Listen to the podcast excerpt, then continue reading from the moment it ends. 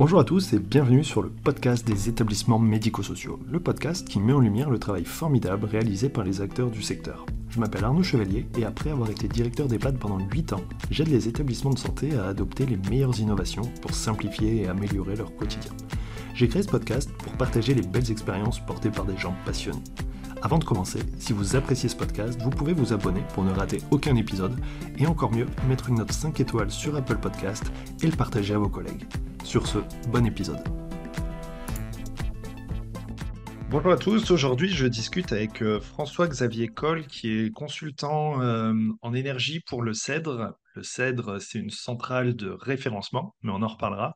Et ensemble, on va parler euh, d'énergie, des contrats d'énergie, comment, dans un contexte qui est très particulier aujourd'hui avec l'inflation et qui pose pas mal de problèmes aux établissements, comment on fait pour bien gérer nos contrats d'énergie? Alors, ben, merci, de, merci François-Xavier de participer à cet épisode. Euh, peut-être dans un premier temps, je vous propose de vous présenter. Eh bien, écoutez, merci beaucoup, merci de me recevoir. Euh, donc, François-Xavier Coll, je suis consultant énergie pour le CEDRE. Euh, avant d'arriver au CEDRE, il y a deux ans, j'ai travaillé chez Direct Energy, donc un fournisseur d'énergie qui était absorbé depuis par Total Energy, que tout le monde connaît. Et après 4-5 ans chez Direct Energy, j'ai eu un parcours de directeur adjoint dans une petite association du sud de la France qui gère des établissements pour personnes âgées, où je m'occupais principalement des fonctions support, donc RH, finance et évidemment tout ce qui est technique. Et en arrivant au CEDRE, on pourra reparler de ce qu'est le CEDRE, on m'a demandé de me concentrer principalement sur l'énergie qui a été, qui est, qui est toujours une préoccupation pour beaucoup de nos adhérents. parce que sur, j'ai aussi les, le, notion de bâtiment dans, dans, bah, dans, mon périmètre, mais l'énergie a focalisé l'attention depuis euh, la fin de l'année 2021. Peut-être si vous voulez repréciser ce qu'est le CEDRE, pour que voilà, vous voyez d'où je parle. Donc le CEDRE, c'est un groupement d'achat qui, qui, regroupe à peu près 12 000 adhérents, euh, à la fois du monde médico-social, associatif, euh, principalement, euh, structure d'inspiration chrétienne, voilà, qui est notre cœur de, réseau, mais aussi des entreprises ou, même des campings. On a euh, des adhérents assez larges, sans famille d'achat, l'énergie en est une, mais il y en a plein d'autres. globalement, tout ce qu'on peut trouver dans un EHPAD, à part la partie médicaments, on le retrouve au niveau du CEDRE, ce qui fait un peu plus d'un demi-milliard d'euros d'achats passés auprès de nos fournisseurs. Donc la différence par rapport à une centrale d'achat, c'est que le CEDRE, on négocie des conditions commerciales avec un certain nombre de fournisseurs et après, chaque adhérent est libre d'acheter en direct auprès de ses fournisseurs. On n'achète pas pour les adhérents, on négocie des conditions, des remises commerciales pour le compte des adhérents. Euh, voilà pour le CEDRE. Euh, c'est super intéressant parce que moi j'ai bien connu à l'époque et c'est vrai que c'est un, un, dispositif qui est intéressant pour les petites associations qui en fait vont pas avoir un service achat et qui du coup ont moins de poids pour négocier euh, euh, tout type de contrat en fait. Et l'intérêt, c'est de pouvoir euh, rentrer, enfin pouvoir bénéficier de conditions d'achat avantageuses comme si on était un groupement ou un groupe ou une grande asso ou un voilà, alors qu'en fait on est tout petit et indépendant. Exactement. Donc moi, bah, vous avez été adhérent et moi également, j'ai été, j'étais adhérent du CEDRE quand j'étais dans, dans ma association médico-sociale auparavant.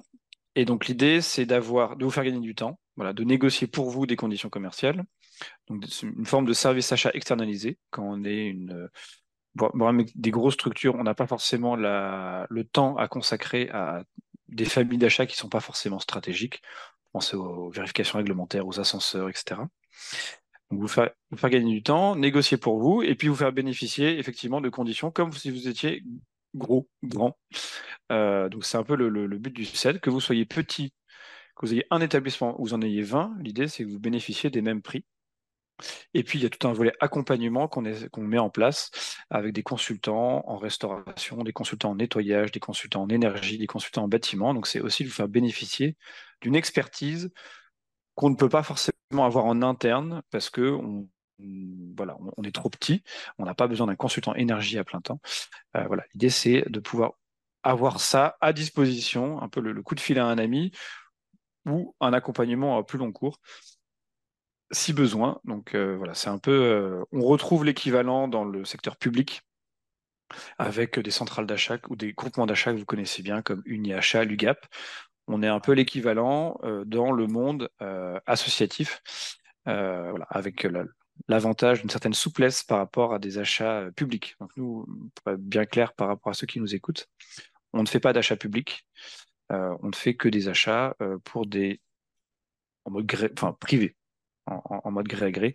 voilà. Mais avec évidemment pour des structures qui sont soumises on va dire, pas indirectement au, code des achats publics, on arrive à, montrer qu'il y a eu une négociation, qu'il y a eu, euh, voilà. Donc pour certaines associations euh, qui sont euh, principalement financées via des deniers publics qui doivent rendre des comptes, on a l'habitude de fournir des attestations pour bien justifier qu'il y a eu une mise en concurrence, etc., etc., que l'achat se fait de manière optimale. Ok. c'est ce qui une question que j'aime bien poser, c'est euh, qu'est-ce qui vous amène quand vous travaillez pour des, pour des sociétés autour de l'énergie à basculer, à arriver dans le secteur médico-social? Comment vous arrivez en EHPAD en fait? Alors, il n'y a aucun lien. Euh, entre, entre les deux, euh, on va dire que c'est plutôt un attachement particulier à la structure en question qui a fait que un attachement particulier à la structure dans laquelle j'ai basculé, euh, ma formation assez généraliste qui me permettait justement, qui répondait aux, besoins de la structure. Et il y avait une particularité. Donc moi, j'ai une formation plutôt euh, en fait travaux que, énergie à la base. Euh, et cette association avait des grosses phases de travaux à initier. Et donc a fait le choix de recruter un profil capable de piloter ces travaux-là.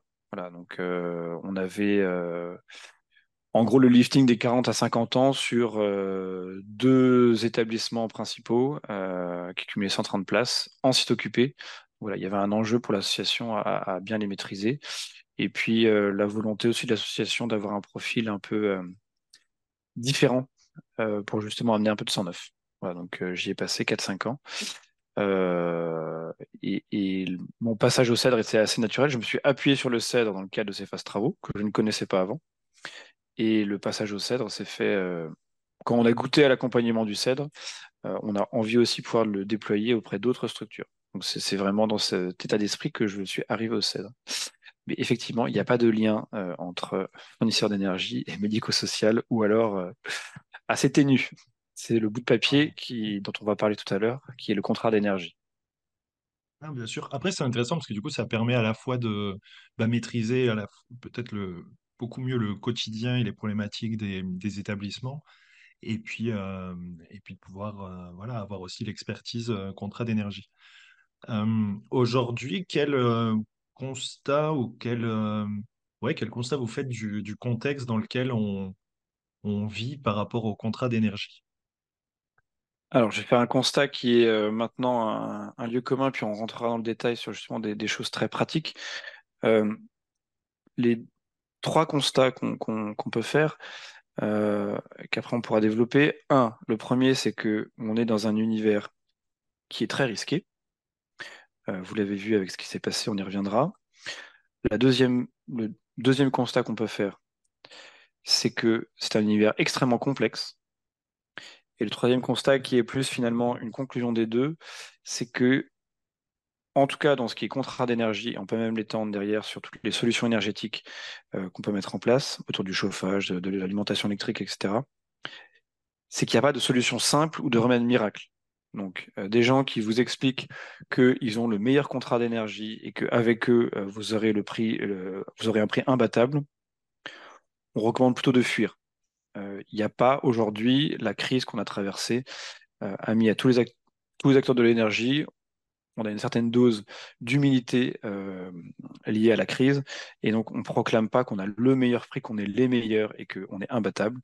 Euh, on est dans un univers complexe, risqué, et donc aujourd'hui, l'énergie, c'est de la gestion de risque. Donc les gens qui vous disent je suis le meilleur, c'est comme un financier qui vous explique qu'avec lui, vous aurez des rendements absolument imbattables et qu'il va euh, faire x3 ou x4 par rapport à votre mise, a priori, c'est très risqué et c'est plutôt dangereux et ça sent l'arnaque. Donc c'est un peu pareil dans l'énergie. C'est marrant parce que risqué, complexe et pas de remède miracle, ça me fait beaucoup penser à l'EHPAD. Mais du coup, c'est deux mondes euh, qui se rencontrent et pour lesquels des deux côtés, c'est c'est compliqué. Alors, quand on dit risqué, euh, risqué, c'est lié à quoi? Il y a le contexte, euh, on va dire, euh, géopolitique, mais parce que ça Alors, a surtout été causé en, suite à... Bon, il y a eu le Covid peut-être, mais après, surtout ce qui se passe en Russie et en Ukraine. Effectivement, on, va creuser euh, ce sujet-là. Donc, en quoi le monde de l'énergie, le monde de l'énergie est devenu extrêmement risqué? Euh, il faut rappeler, le, le- pour ceux qui nous écoutent, déjà le, le niveau de la crise qu'on a connue. On partait, que ce soit en gaz, en électricité, on peut faire la, la transposition est la même pour les deux énergies. Les prix ont été, au pire de la crise, multipliés par entre 10 et 15. Il y a quand même peu de secteurs, donc quand on dit risqué, c'est déjà risqué d'un point de vue prix. Il y a peu de secteurs où vous pouvez assister en quelques semaines ou en quelques mois à une multiplication par 10 à 15 du prix sur le marché. Prix sur le marché qui, en fait, contrairement à d'autres, parce qu'on entend parfois parler que les cours de bourse s'envolent ou au contraire s'effondrent, on entend parfois parler euh, d'une explosion du prix du cuivre, etc.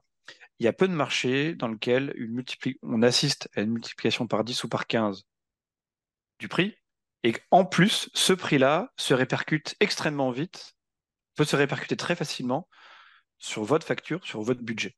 Donc c'est ce à quoi on a assisté, et donc c'est typiquement les cas qu'on voyait à la télévision avec le boulanger qui tout d'un coup voit sa facture multipliée par 10 ou par 15. On a eu des adhérents, on a eu des, des- ou des non-adhérents, euh, EHPAD, euh, ou que ce soit dans le monde du handicap ou le monde du social, qui ont eu leur facture multipliée par 10 ou par 15.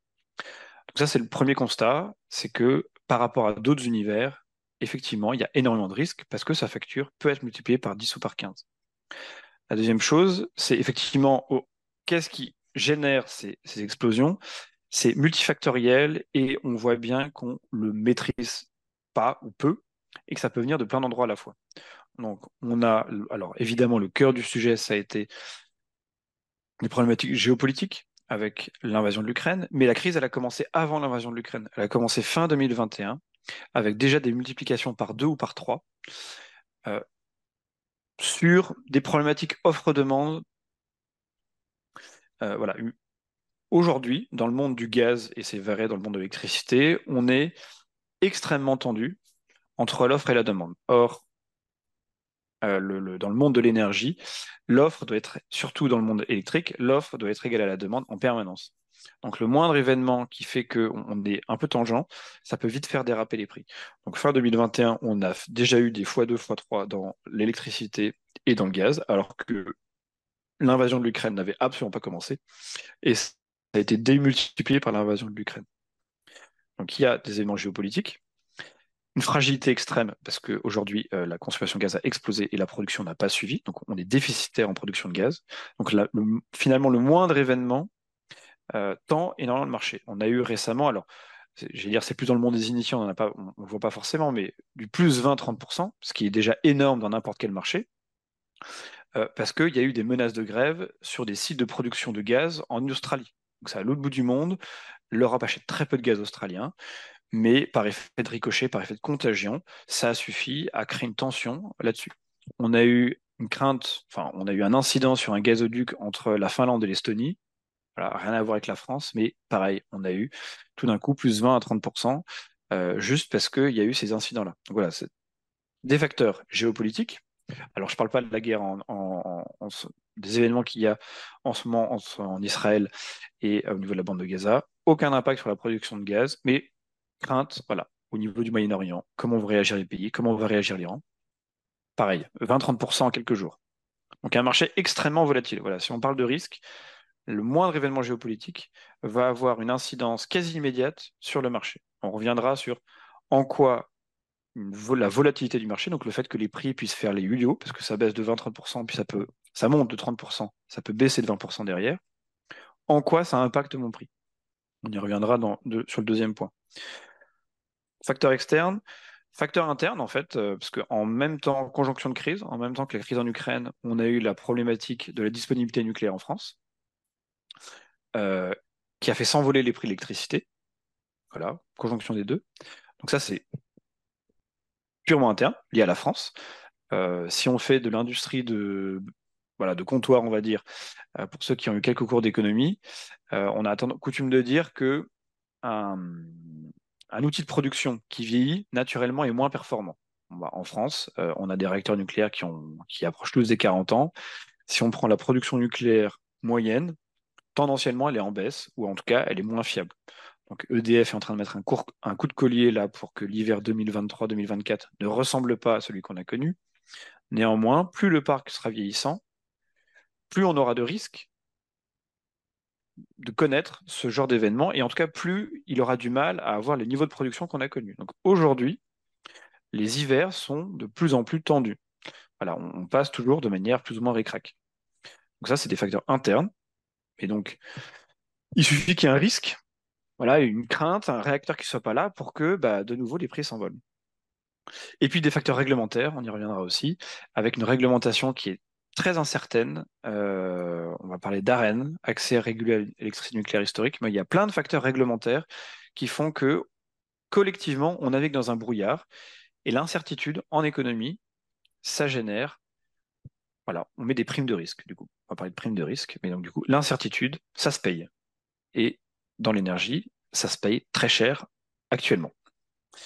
Voilà. Et puis après, à très court terme, on a des, des, on parle de risque, ça va être des vagues de froid, la météo, voilà, qui va venir. Donc c'est multifactoriel, mais tout ça va venir perturber les prix de l'énergie. Donc euh, peut-être juste si vous avez une... Euh, maintenant faire le lien entre le prix, parce que là je parle de prix de marché, voilà, sur le marché de gros, c'est-à-dire quel est le rapport avec moi? On va faire le lien avec votre contrat d'énergie et vous montrer à quel point ce lien par rapport à d'autres environnements, si on prend le marché du cuivre par exemple, le marché du cuivre, fait x2. Ça ne vous impacte pas.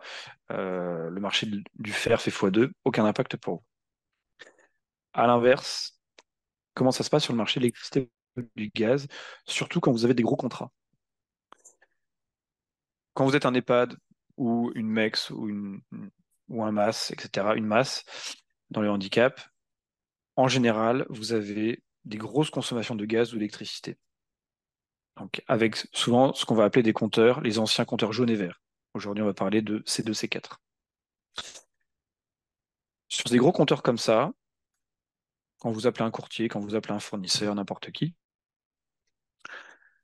au jour où vous allez demander une offre, le fournisseur va regarder le prix sur le marché à l'instant où vous l'appelez.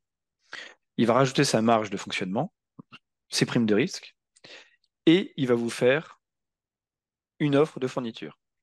Donc si vous appelez, je caricature à peine, c'est la réalité pour bon nombre de nos adhérents et pour bon nombre de ceux qui nous écoutent, à mon avis. Si vous appelez le 20 octobre, par exemple, euh, Total ou Engie ou EDF, que vous leur demandez une offre pour les trois ans qui viennent, ils vont regarder le prix de l'énergie à cette date-là et ils vont ajouter leur marge et ça fera le prix de votre contrat. S'il s'avère que ce jour-là, et c'est exactement le cas qu'on a eu il y a quelque temps, c'est le lundi qui suit les événements à Gaza et en Israël. Le marché a pris 30% ou 20% quasiment en une journée. Vous appelez ce jour-là, eh ben, vous allez avoir un prix 20 ou 30% plus cher que ce que vous auriez eu en appelant le vendredi précédent les événements à Gaza. Donc, un événement loin géopolitique peut avoir une incidence directe sur votre contrat d'énergie.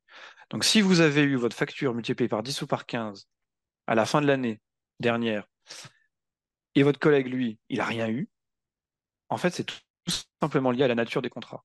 Votre collègue, il a signé un contrat en 2020, au moment de la crise Covid. Les prix étaient historiquement bas. On était à 15 euros en gaz du mégawattheure. On est monté jusqu'à 300 euros. Et il a signé un contrat à prix fixe pendant 4 ans. Pendant 4 ans, il va avoir le même prix fixe. Vous, pas de bol, votre contrat il prenait fin le 31-12-2022. Crise en Ukraine, euh, réacteur euh, nucléaire pas disponible, euh, voilà, grave crise géopolitique. Vous avez un contrat à, pour certains en gaz, 150, 180, 200 euros du mégawattheure. Votre collègue est à 15. Légitimement, on peut se dire, ben, vous êtes nul, en négociation, votre collègue est hyper bon.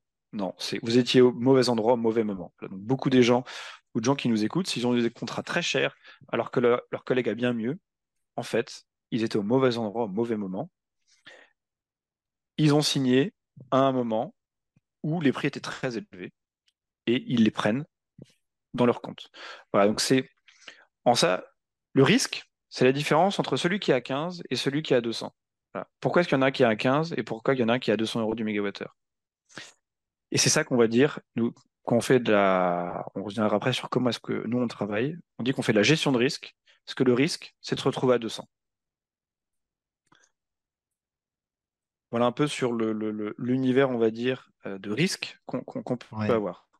Non, c'est très clair. Hein. Mais euh, parce que je me dis, ok, euh, ok, c'est une question de marché, donc il y a une part de chance assez importante. Après, une question toute simple. Si jamais j'ai signé il y a un an parce que le contrat se terminait, je pense qu'il y a beaucoup d'établissements qui sont dans cette difficulté-là, de contrats qui se sont terminés autour de 2022 ou voilà, et qui bah, se retrouvent sans contrat ou doivent resigner leur contrat à un moment où c'est plus tout à fait avantageux et qui en gros vont se retrouver avec des conditions hallucinante. Et du coup, est-ce qu'il y a une marge de manœuvre possible? Ou est-ce que juste on est pieds et poings liés, c'est lié au marché et on peut rien faire? Et sinon, c'est un peu comme avec les, prêts bancaires. Est-ce que si on a signé, je sais pas, fin 2021 sur un pic et qu'on se rend compte qu'aujourd'hui euh, on est plus bas, est-ce qu'il y a la possibilité de renégocier? Alors, deux, éléments de réponse. Déjà, sur, la deuxième partie, est-ce qu'il y a moyen de renégocier? Il faut bien avoir conscience que l'énergie, toute rupture anticipée se paye extrêmement cher et il n'y a aucune marge de manœuvre économique pour, euh, en termes de rupture anticipée. C'est-à-dire que les pénalités sont calculées de manière à ce qu'il n'y ait aucun intérêt à le faire. Donc, euh, pour faire simple, en général, c'est entre 50 et 75% de sa consommation prévisionnelle au prix du contrat. C'est-à-dire que vous allez payer en avance. Si jamais il vous restait encore un an, vous allez payer 75% d'une consommation que vous n'avez pas réalisée encore. Et derrière, pour rompre votre contrat de manière anticipée, et derrière, il va falloir négocier un nouveau contrat pour l'année en cours au prix du marché. Donc, il y a, dans tous les cas qu'on a pu voir, je, n'ai jamais trouvé, et Dieu sait qu'on en a vu avec la crise, aucune clause de rupture anticipée où il y a un espace économique, un intérêt économique de le faire. Donc, quand vous signez, dans l'énergie, c'est définitif, vous ne pouvez pas revenir en arrière, et les fournisseurs sont assez intraitables là-dessus, sauf en cas euh, vraiment d'abus manifeste par un commercial indélicat, ou qui, du coup, voilà, il y a quelques, quelques marges absolument abusives, mais il faut avoir conscience, je reviens sur la signature, et c'est aussi pour ça que quand vous signez, certains qui ont signé ont dû avoir des durées de validité d'offres hyper courtes, avec seulement 24 euh, mmh. heures pour se décider ou une après-midi, voilà, euh, très très court, c'est qu'en fait, le fournisseur, il regarde le prix sur le marché, il vous fait son offre, et au moment où vous lui dites oui, il achète l'énergie sur le marché. Donc il l'achète à ce prix-là. Donc quand l'énergie a baissé, a été divisée par 3, peut-être. Mais il n'empêche que lui, il a acheté à 200 euros du gaz pour vous à ce moment-là. Donc le gaz, il a été acheté. D'où le fait qu'il n'y ait pas de rupture possible comme pour un prêt bancaire. Par contre, ce que vous disiez est, tout à fait juste. Le parallèle avec la banque et, où la finance est très pertinent. Il faut sortir de son schéma de, fourniture. quand j'achète de l'énergie, je n'achète pas euh, des protections, une table, une chaise. En fait, c'est devenu financier. Et donc, ça revient sur la complexité qui est une complexité financière. Donc, il faut se mettre dans, un logiciel, non pas d'achat d'une table, d'une chaise, d'un ordinateur, mais de produits financiers. Qu'il faut réagir, il faut penser de la même manière qu'on pense placement financier, que ce soit à titre personnel ou dans le cas de votre structure, quand vous avez la trésorerie à placer, vous raisonnez en gestion de risque, en opportunité et en sécurité. Opportunité, sécurité, on est dans la gestion de risque. Et on est dans un niveau de complexité qui n'a rien à voir avec l'achat d'une table ou d'une chaise qu'on peut palper, qu'on peut voir, qu'on peut évaluer en termes de, solidité. Et donc, revenir sur comment est-ce que euh, je dois acheter, il est, c'est une, un mauvais parti de se dire que c'est en, que je vais arriver à avoir un bon prix en négociant fermement avec le fournisseur. Pour faire simple, le prix de l'énergie, c'est 90% sur le marché. la molécule, si on veut faire simple, la molécule de gaz ou l'électron. Votre prix, qui est négociable, 90% c'est l'achat sur le marché et 10% c'est la marge du fournisseur. Donc à un instant T, voilà, vous essayez de trouver le, Vous êtes très bon en négociation, vous allez voir EDF, NJ Total, vous êtes très gros, vous avez un pouvoir, vous connaissez du monde chez eux, vous allez réduire leur marge commerciale. En fait, vous allez jouer sur 10% du prix. Et encore, si on prend les primes de risque, etc. Donc, peut-être que vous allez grappiller, euh, vous allez faire 30% par rapport à quelqu'un d'autre, mais c'est 30% de 10%. C'est 3% sur votre facture finale. Voilà vous, serez peut-être, voilà, vous serez peut-être très bon à ce niveau-là, mais c'est un détail. Votre voisin, qui lui est très mauvais, il ne sait pas du tout faire, il va prendre le premier contrat venu, mais coup de bol, il est tombé à un moment où le prix était bas.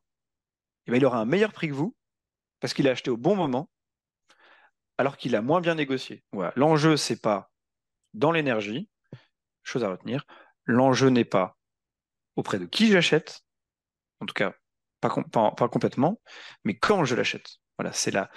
Quand je l'achète, et on va y revenir après, c'est comment je l'achète. Donc, le, les marges de manœuvre, elles ne sont pas sur la négociation avec le fournisseur, elles sont sur à quel moment j'achète l'énergie. Et c'est là où on bascule sur la notion de complexité, sur comment j'achète. Voilà, quand j'achète, évidemment, je dois acheter quand l'énergie est le plus bas. Mais, vous allez me dire, quand faut-il acheter son énergie? Quand est-ce que c'est le plus bas? À quel moment c'est opportun de le faire? Et c'est là où on bascule. Oui. Et c'est super compliqué parce qu'en même temps, on pourrait se dire j'attends un peu, j'attends le bon moment, je regarde les courbes, je spécule un petit peu. Sauf que mon problème, c'est que si mon contrat vient de s'arrêter, combien de temps je peux vivre sans contrat d'énergie? Alors, vous ne pouvez pas vivre sans contrat d'énergie, euh, puisque en théorie, à partir du moment où vous êtes sans fournisseur, donc imaginons qu'au 31 décembre 2022, mon contrat s'arrête, je n'ai pas pris de nouveau contrat. Au 1er janvier 2023, je me retrouve sans fournisseur. Enedis ou GRDF, en tout cas les gestionnaires de réseau, vont m'appeler assez rapidement après en me disant euh, Monsieur le directeur, vous êtes sans fournisseur, en principe, je dois venir vous couper. évidemment que quand derrière on a du handicap, de la personne âgée, euh, des, enfants, ils préviennent. Pour certains particuliers, ils viennent, ils coupent. Dans, le cas, dans le cas d'espèce, ils vont appeler, prévenir en disant normalement on doit venir couper. Et ils vont menacer potentiellement de passer à telle date pour couper. Donc, pour éviter la coupure, il faut prendre un fournisseur. Ou alors, si on, est récalcitrant et qu'on ne prend pas de fournisseur, on va être ce qu'on appelle facturé aux pertes. Et évidemment, la facturation des pertes, elle est pensée de telle manière à ce qu'elle soit dissuasive par rapport à avoir un fournisseur. Donc, dans tous les cas, vous allez être perdant. Après, si vous voulez aller au litige avec Enedis GRDF, qui sont quand même des grosses machines, voilà, et puis vous avez peu de chances de gagner face à si jamais euh, le, litige s'envenime, puisque évidemment Enedis et GRDF sont dans leur droit de vous facturer aux pertes et les prix sont encadrés. Donc, on ne peut pas jouer à ça. que le quand il n'y a pas trop de solutions, limite là, il y a une part de, chance en fait, hein, par rapport au délai dans lequel on a souscrit un contrat qui arrive à échéance, et puis est-ce que du coup il arrive à échéance dans une bonne personne? Je suis intrigué par la question de comment j'achète. Alors, il y a, en fait, c'est la bonne question à se, poser. Euh, il y a plusieurs manières d'acheter de l'énergie. Il y a la manière en fait qu'on connaît que tout le monde a connu ou que tout le monde connaît, qui existe encore, c'est individuellement. Vous appelez un fournisseur, vous lui demandez un contrat d'énergie et vous signez avec lui. Ça, c'est voilà, le, je, me débrouille tout seul pour acheter mon contrat ou, négocier mon contrat. Et donc là, j'ai intérêt à appeler au bon moment pour avoir un prix, euh, pour avoir le meilleur prix. Une autre manière d'acheter, et c'est plus celle que je recommanderais, que vous soyez public ou privé, euh, c'est de déléguer cet achat-là, soit des centrales d'achat, soit des groupements d'achat. Donc dans le public, vous avez l'UGAP, UniAchat. Euh, dans le privé, vous avez euh, donc le CEDRE, et puis il y en a d'autres qui existent. Donc l'idée, c'est c'est devenu tellement complexe et tellement risqué que je délègue à un groupement cet achat-là. Et pourquoi déléguer? C'est que la volumétrie qu'on va avoir va nous permettre d'arriver sur des contrats plus complexes, mais aussi plus sécurisants. Et via les volumes, on va y venir, de mieux répartir les risques. donc l'achat seul, c'est j'appelle un jour J, on me propose en général un prix fixe sur une certaine durée, et donc on, revient, on va venir sur la gestion de risque. C'est comme si en bourse, je vous confiais 10 000 euros, mais en vous disant, si vous êtes tout seul, vous ne pouvez acheter l'action que d'une seule entreprise à un instant T, et après, vous ne pouvez plus rien faire. Donc, je vous donne 10 000 euros, et, vous ne pouvez, et du coup, vous achetez du Air France, au hasard, le 20 octobre, et après, vous ne pouvez rien faire. Ça revient à ça. Versus avoir des choses un peu plus évoluées pour justement répartir les risques. Donc, c'est de ça dont on va parler, que ce soit UniHA, UGAP ou le CEDRE on a des contrats qui permettent de répartir le risque. On va venir sur comment ça fonctionne. donc vous avez l'achat individuel, soit en direct via le fournisseur, soit via un courtier qui en fait va se charger pour vous d'appeler les différents fournisseurs, soit de rejoindre un groupement. Et dans les groupements d'achat, dans les centrales d'achat, idéalement, il faut viser des gens qui vous proposent des contrats sécurisés. On y reviendra sur ce que c'est qu'un contrat sécurisé. Je fais juste une aparté sur les courtiers qui peuvent avoir des pratiques commerciales assez agressives pour certains. Euh, il y a vraiment de tout dans les courtiers. C'est un milieu qui est en train de se consolider. Faites attention.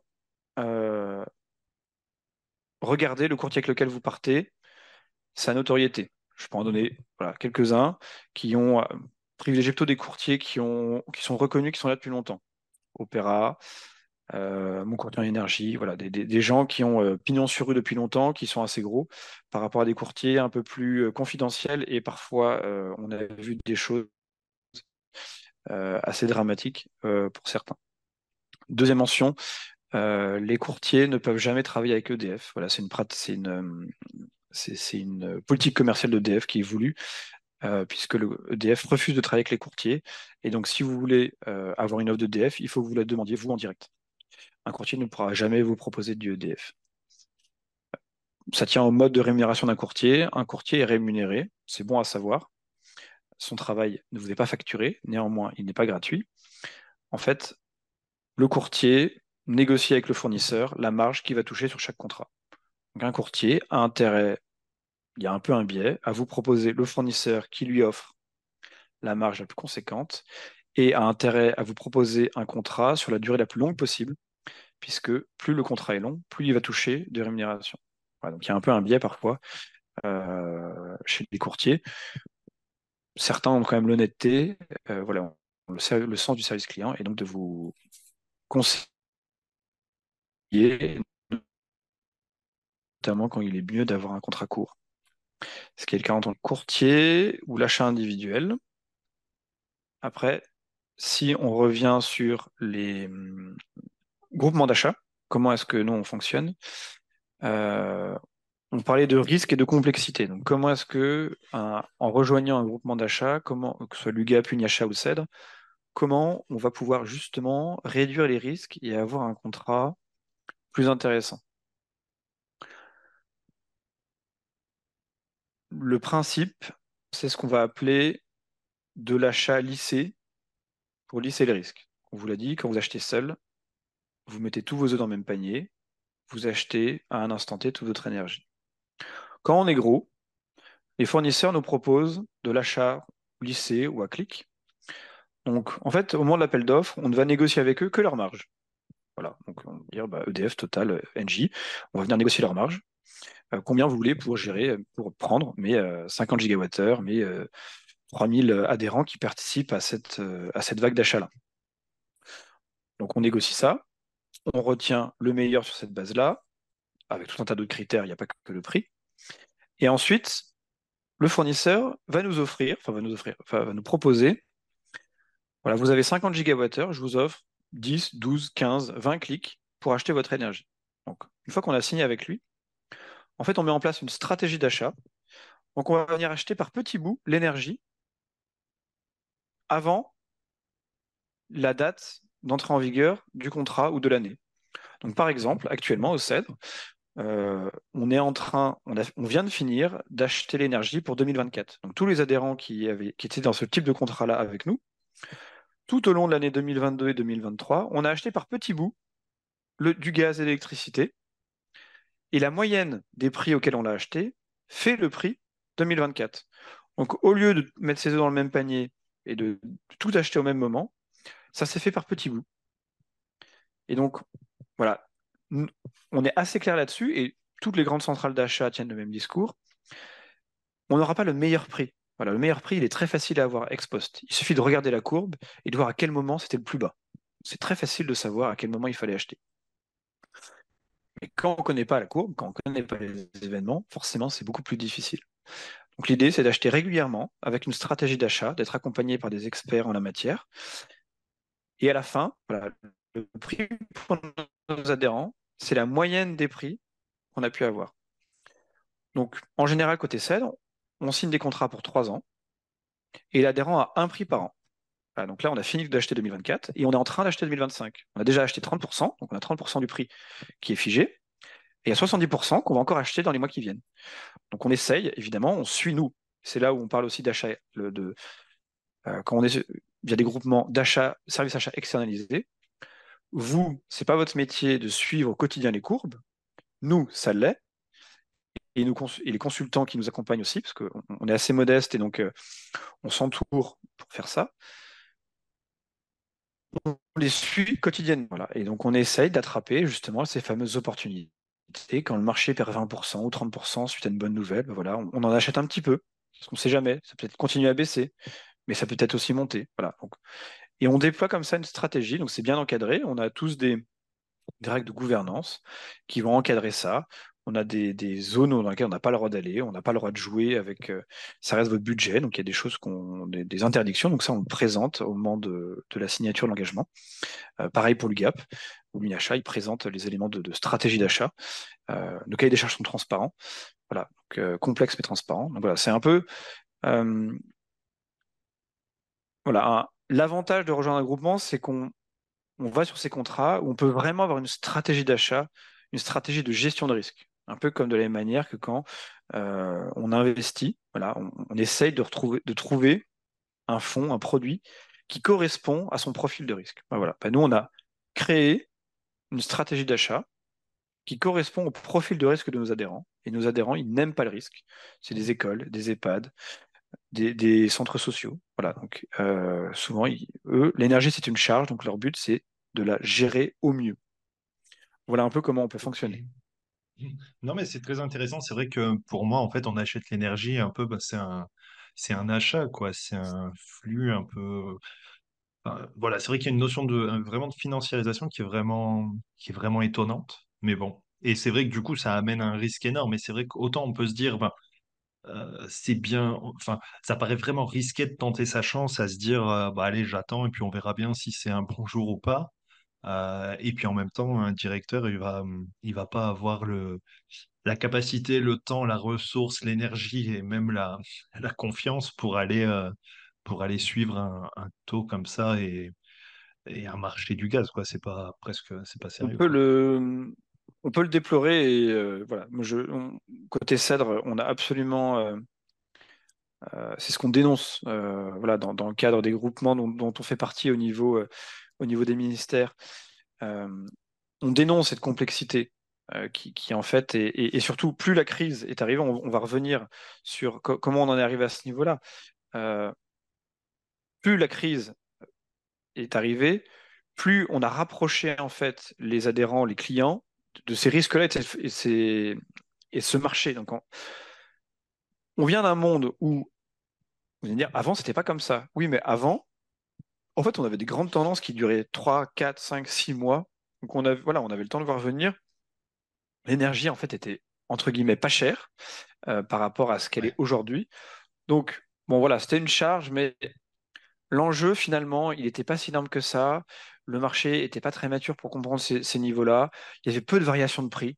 Voilà, donc en fait, que vous, que vous, ou assez légère, donc que vous souscriviez en janvier ou en mars, ou voilà, globalement, il y avait quelques euros d'écart, mais pas sur des choses significatives pour qu'on se penche dessus. Donc c'était pas un sujet pour beaucoup. Donc acheter seul, c'était pas un sujet. Dans un marché qui fait le yo-yo, c'est, on n'est plus du tout sur les mêmes termes. Et avec les fournisseurs qui ont reporté de plus en plus le risque sur le client ou l'adhérent, le paradigme a complètement changé. Voilà, donc on peut déplorer cette complexité et on est les premiers à le faire, à, la déplorer, mais elle existe, elle est là, et donc il faut en tenir compte. Si l'énergie n'est pas un sujet pour vous, que c'est pas une charge, bah voilà, quelque chose. Enfin voilà, quand vous achetez euh, trois chaises une fois tous les 10 ans, que vous la payez 100 euh, euros ou 50 euros, c'est pas un sujet. C'est pas une grande. Si l'élec ou le gaz, pour vous, c'est pas un sujet dans votre budget, bon bah, je vais dire, faites comme avant. Si c'est un vrai, si le fait que le budget fasse x2 ou x3, ça vous met en difficulté, regardez-le.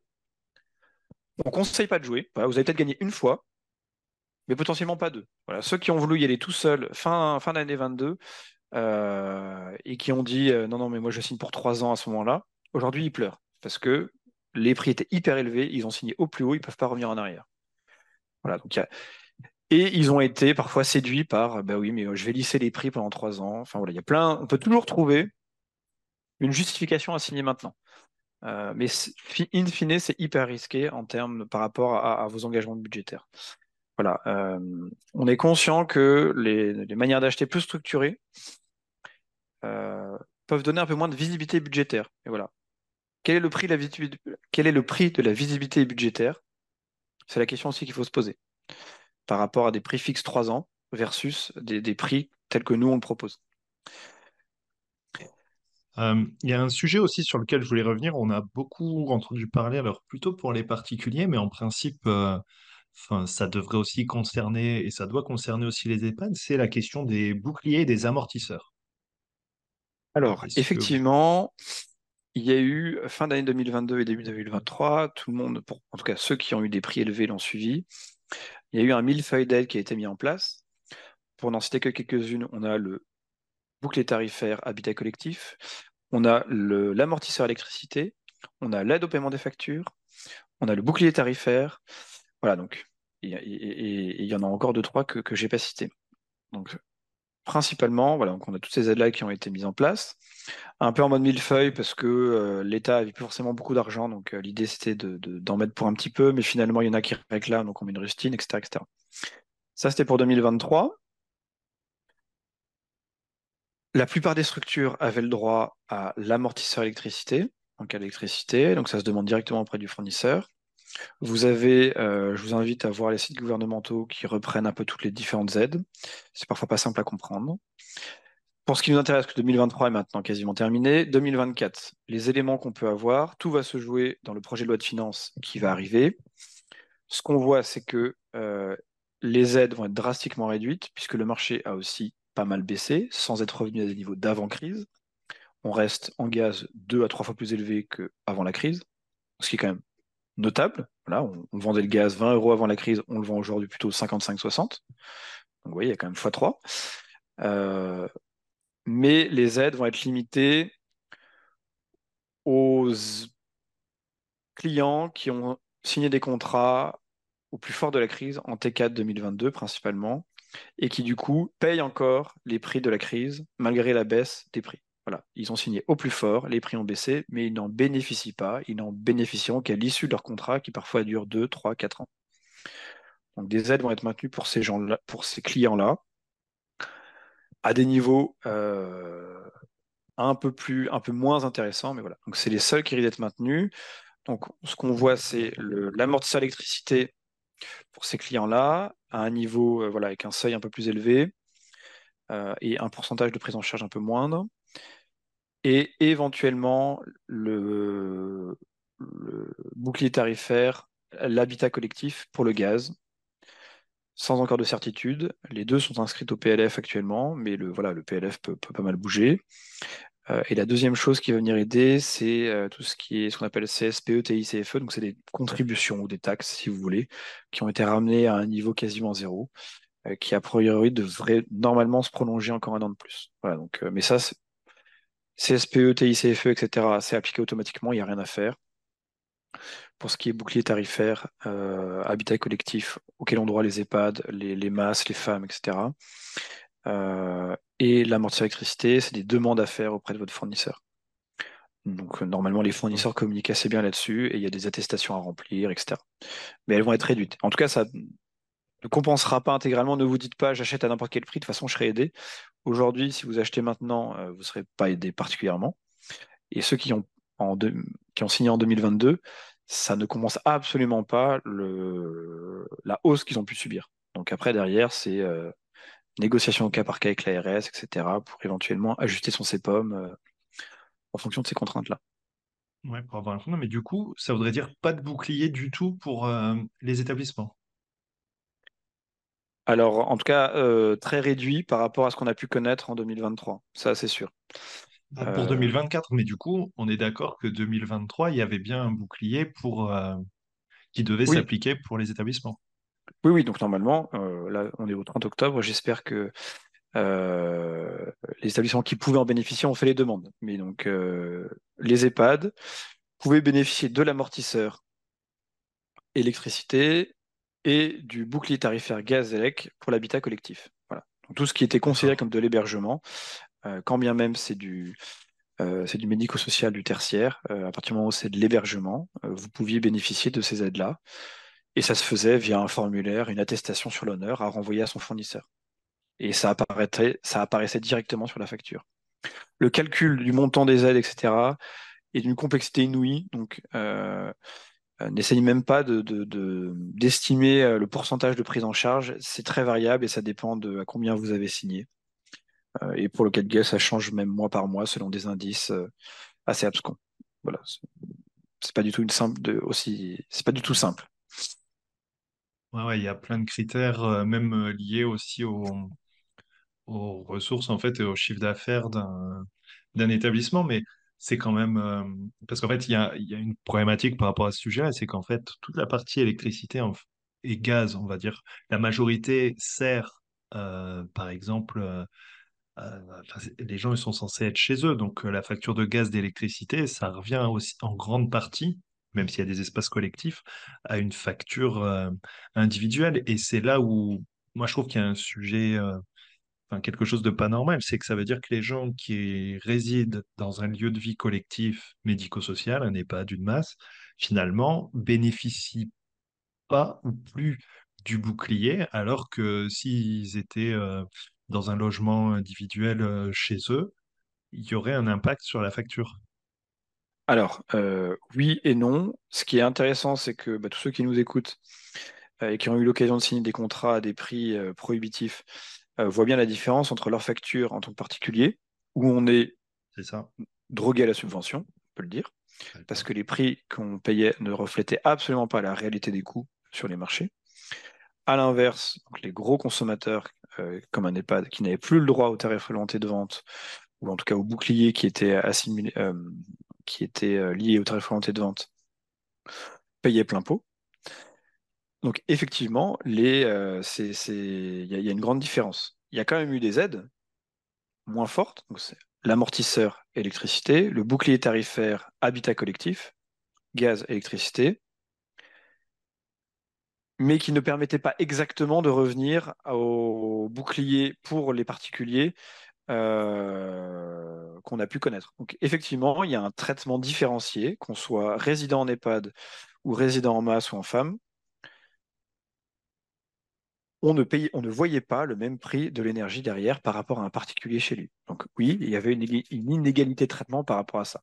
Après, en EHPAD, comme on ne paye pas directement les charges, cest à dire le, le résident en tant que tel n'est pas lésé financièrement, c'est plutôt l'institution qui l'héberge qui, lui, euh, va être lésé. Donc l'enjeu, il est plutôt de bénéficier de ces aides-là quand on en a droit, et après, derrière, c'est une négociation avec l'ARS ou l'institution dont, le, euh, l'institution dont on dépend, département, ARS, etc. Enfin voilà, ça dépend de, quelle est votre tutelle, votre euh, organisme de tutelle,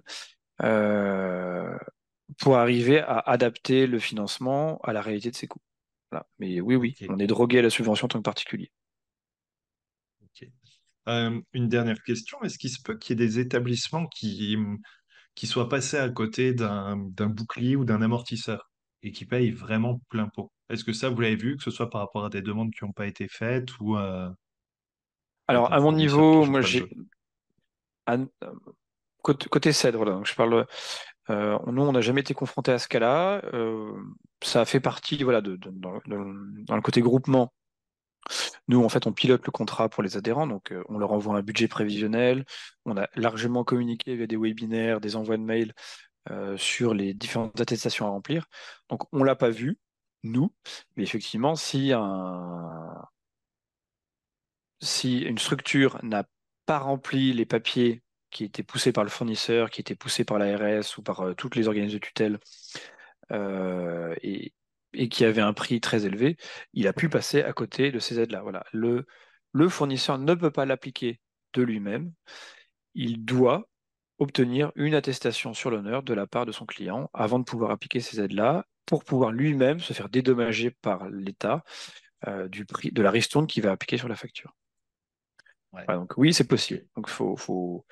il faut bien avoir en tête que le. Euh, alors c'est dur, c'est dur à dire parce que le, on a tous vécu, en tout cas ceux qui ont eu des contrats qui prenaient fin depuis euh, en 2022 ou 2023 euh, ont, vu des prix exploser, mais le fournisseur est plus à prendre comme un partenaire que comme un celui qui va se faire, quand bien même c'est Total. Voilà, Total fourniture. Je ne parle pas de la branche qui extrait du pétrole et du gaz, qui effectivement peut faire des profits dont chacun jugera s'ils sont faraminés ou pas. Mais sur la partie fourniture, que ce soit EDF, Engie, Total ou les petits, ont vécu eux aussi des moments très difficiles, avec des prises de risques énormes, des marchés qui faisaient x4, euh, des services clients qui ont été euh, très largement sollicités euh, et qui étaient même en souffrance, qui apprenaient la veille pour le lendemain la mise en place de dispositifs qu'il fallait mettre en place en une semaine. Qui apprend à la galette des rois de l'Elysée que tout d'un coup il va y avoir quelque chose pour les TPE-PME et qui s'appliquera dans les 15 jours. Voilà. Euh, donc des, choses comme ça euh, qu'ils apprenaient par voie de presse. Donc forcément, donc c'est plus des partenaires et ils, sont là pour aider. Donc euh, il faut regarder ce qu'ils vous envoient. C'est sûr que les mails des fournisseurs, il faut les regarder. Et, en tout cas, nous, côté Cèdre, c'est des vrais partenaires, notamment pour bah, nos prises de position, nos prises de clics, etc. On est dans le même bateau face au prix de l'énergie pour essayer de, voilà, de les acheter au meilleur moment. Alors après, voilà, on, peut contester le modèle de marché dans lequel on est, mais aujourd'hui, le fournisseur est un partenaire euh, et il faut essayer de le prendre comme tel. Très bien.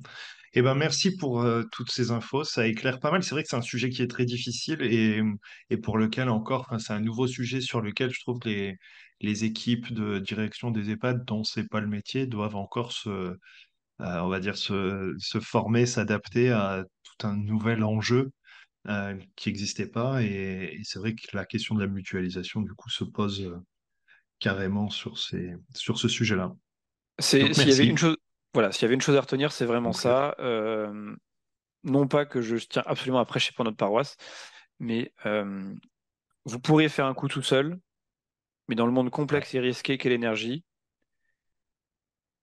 si vous ne comprenez pas comment il fonctionne, la recommandation à avoir, c'est rejoignez des groupements qui vont gérer cette complexité-là pour vous et qui vont prendre le temps de naviguer au milieu de ces eaux troubles.